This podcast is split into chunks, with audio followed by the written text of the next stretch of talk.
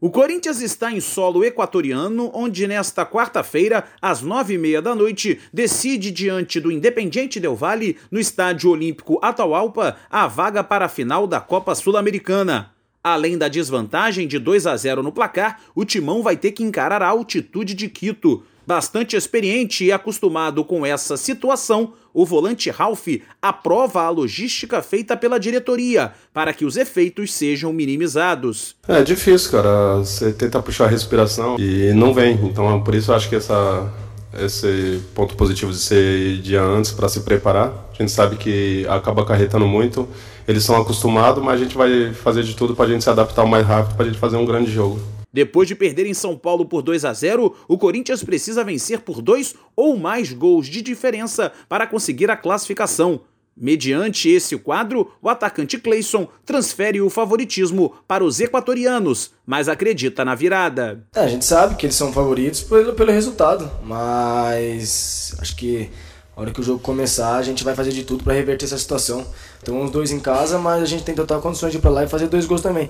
Antes do, do segundo, a gente tem que fazer o primeiro, não podemos atirar de qualquer jeito, até porque é uma equipe qualificada. Então, a gente vai em busca do primeiro gol, para depois a gente jogar a pressão também pro lado deles. Eles não, não vão poder tomar o segundo e a gente tentar fazer e levar a decisão pros pênaltis ou até fazer o terceiro para quem sabe voltar com a classificação. O provável Corinthians para esse duelo tem apenas uma dúvida: Sornossa ou Matheus Vital no setor de meio-campo. O técnico Fábio Carilli deve escalar o timão da seguinte maneira: Cássio no gol, Fagner, Gil, Manuel e Danilo Avelar, Ralph, Júnior Urso, Pedrinho, Matheus Vital ou Sornossa e Cleison. Wagner Love no comando de ataque. Agência Rádio Web com informações da Copa Sul-Americana, Cadu Macri.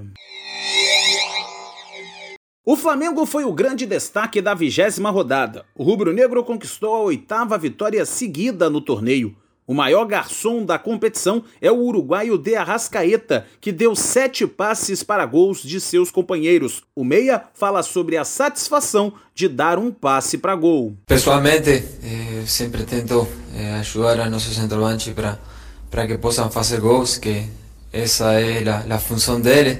Então, uno obviamente, eh, o sentimento é de que está cumprindo, ajudando os companheiros, mas do meio para frente a gente tem que tem que pensar também em, em chegar na área e obviamente quando tem a possibilidade de concretar e finalizar. Né? O Palmeiras também se destacou na rodada, conseguindo a quarta vitória seguida sob o comando de Mano Menezes. Este foi o terceiro jogo consecutivo que o Verdão saiu de campo sem ser vazado. O zagueiro Vitor Hugo fala sobre esses números. É uma coisa muito boa pra gente, né? Nós que somos defensores, quando chega nessas marcas assim, de conseguir fazer sequências sem tomar gols, é muito importante, tanto pra gente quanto pro elenco. Mas eu acho que é um, um mérito do, do time todo, desde atacantes ajudando a gente, pressionando lá a saída de bola do adversário. Eu acho que todos é, têm a sua, sua parcela de, de mérito por essa situação que a gente está passando. Esperamos manter essa pegada aí, se Deus quiser, nessa continuação agora. O Havaí venceu a primeira partida em casa, conquistando sua terceira vitória no campeonato. O time catarinense, de 60 pontos disputados, tem apenas 16, mas deixou a lanterna do torneio após 12 rodadas. Com os dribles do atacante Michael, o Goiás venceu o Fluminense na rodada por 3 a 0 e o jogador chegou à marca de 36 dribles na competição. Com os números, ele se tornou o maior driblador do Brasileirão. O Grêmio confirmou a boa fase e venceu o Santos dentro da Vila Belmiro. O time de Renato Gaúcho conquistou 13 pontos dos últimos 15 disputados, tendo marcado 12 gols e sofrido apenas dois.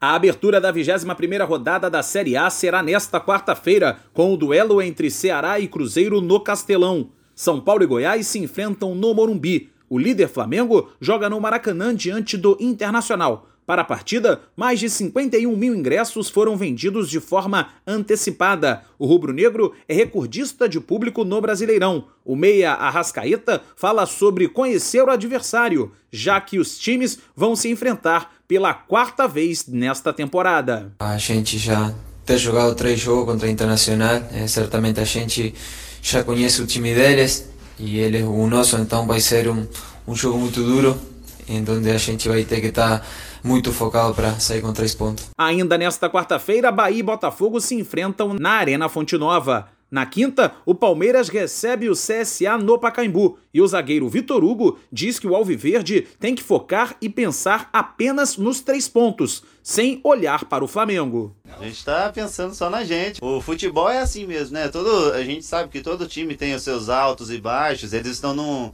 numa fase muito boa, eles estão passando num momento muito bom, mas a gente sabe que sempre tem os altos, os altos e, e baixos da temporada e a gente está trabalhando, fazendo o nosso aí graças a Deus nossa nossa parte de baixo espero que já tenha passado mesmo assim. A gente está voltando no caminho das vitórias aí espero continuar nessa nessa pegada aí. Vamos ver o que, que, que vai acontecer durante o até o fim do campeonato aí. Depois de bater o Santos fora de casa por 3 a 0 o Grêmio quer seguir o bom momento contra o Havaí dentro de casa. O atacante Luan fala sobre a boa fase da base do Grêmio que no jogo contra o Santos resolveu a parada já que eles marcaram os três gols da vitória de 3 a 0. É, acho que é importante para o Grêmio isso, né? De ter vários jogadores tá jogando, tá se destacando, vindo da base, né? Isso mostra é, a força do Grêmio não só no profissional, é, como nas categorias de base. Eu eu pude passar por lá também. Foi muito importante no programa de, de lapidar, né, que eles tinham lá, que me ajudou muito, né, nessa transição para o campo, né. Então acho que a base do Grêmio é muito forte e que sempre, sempre que puder, poder investir mais, né, porque é o futuro do clube, são esses garotos, então sempre tem que olhar com, com carinho especial para eles também. Ainda na quinta-feira, o Fluminense recebe o Santos no Maracanã e o Atlético Paranaense vai ter o Fortaleza como adversário na Arena da Baixada. Rádio e futebol, duas paixões em conexão. Uma parceria da CBF e da agência Rádio Web, com informações da Série A do Brasileirão, Cadu Macri.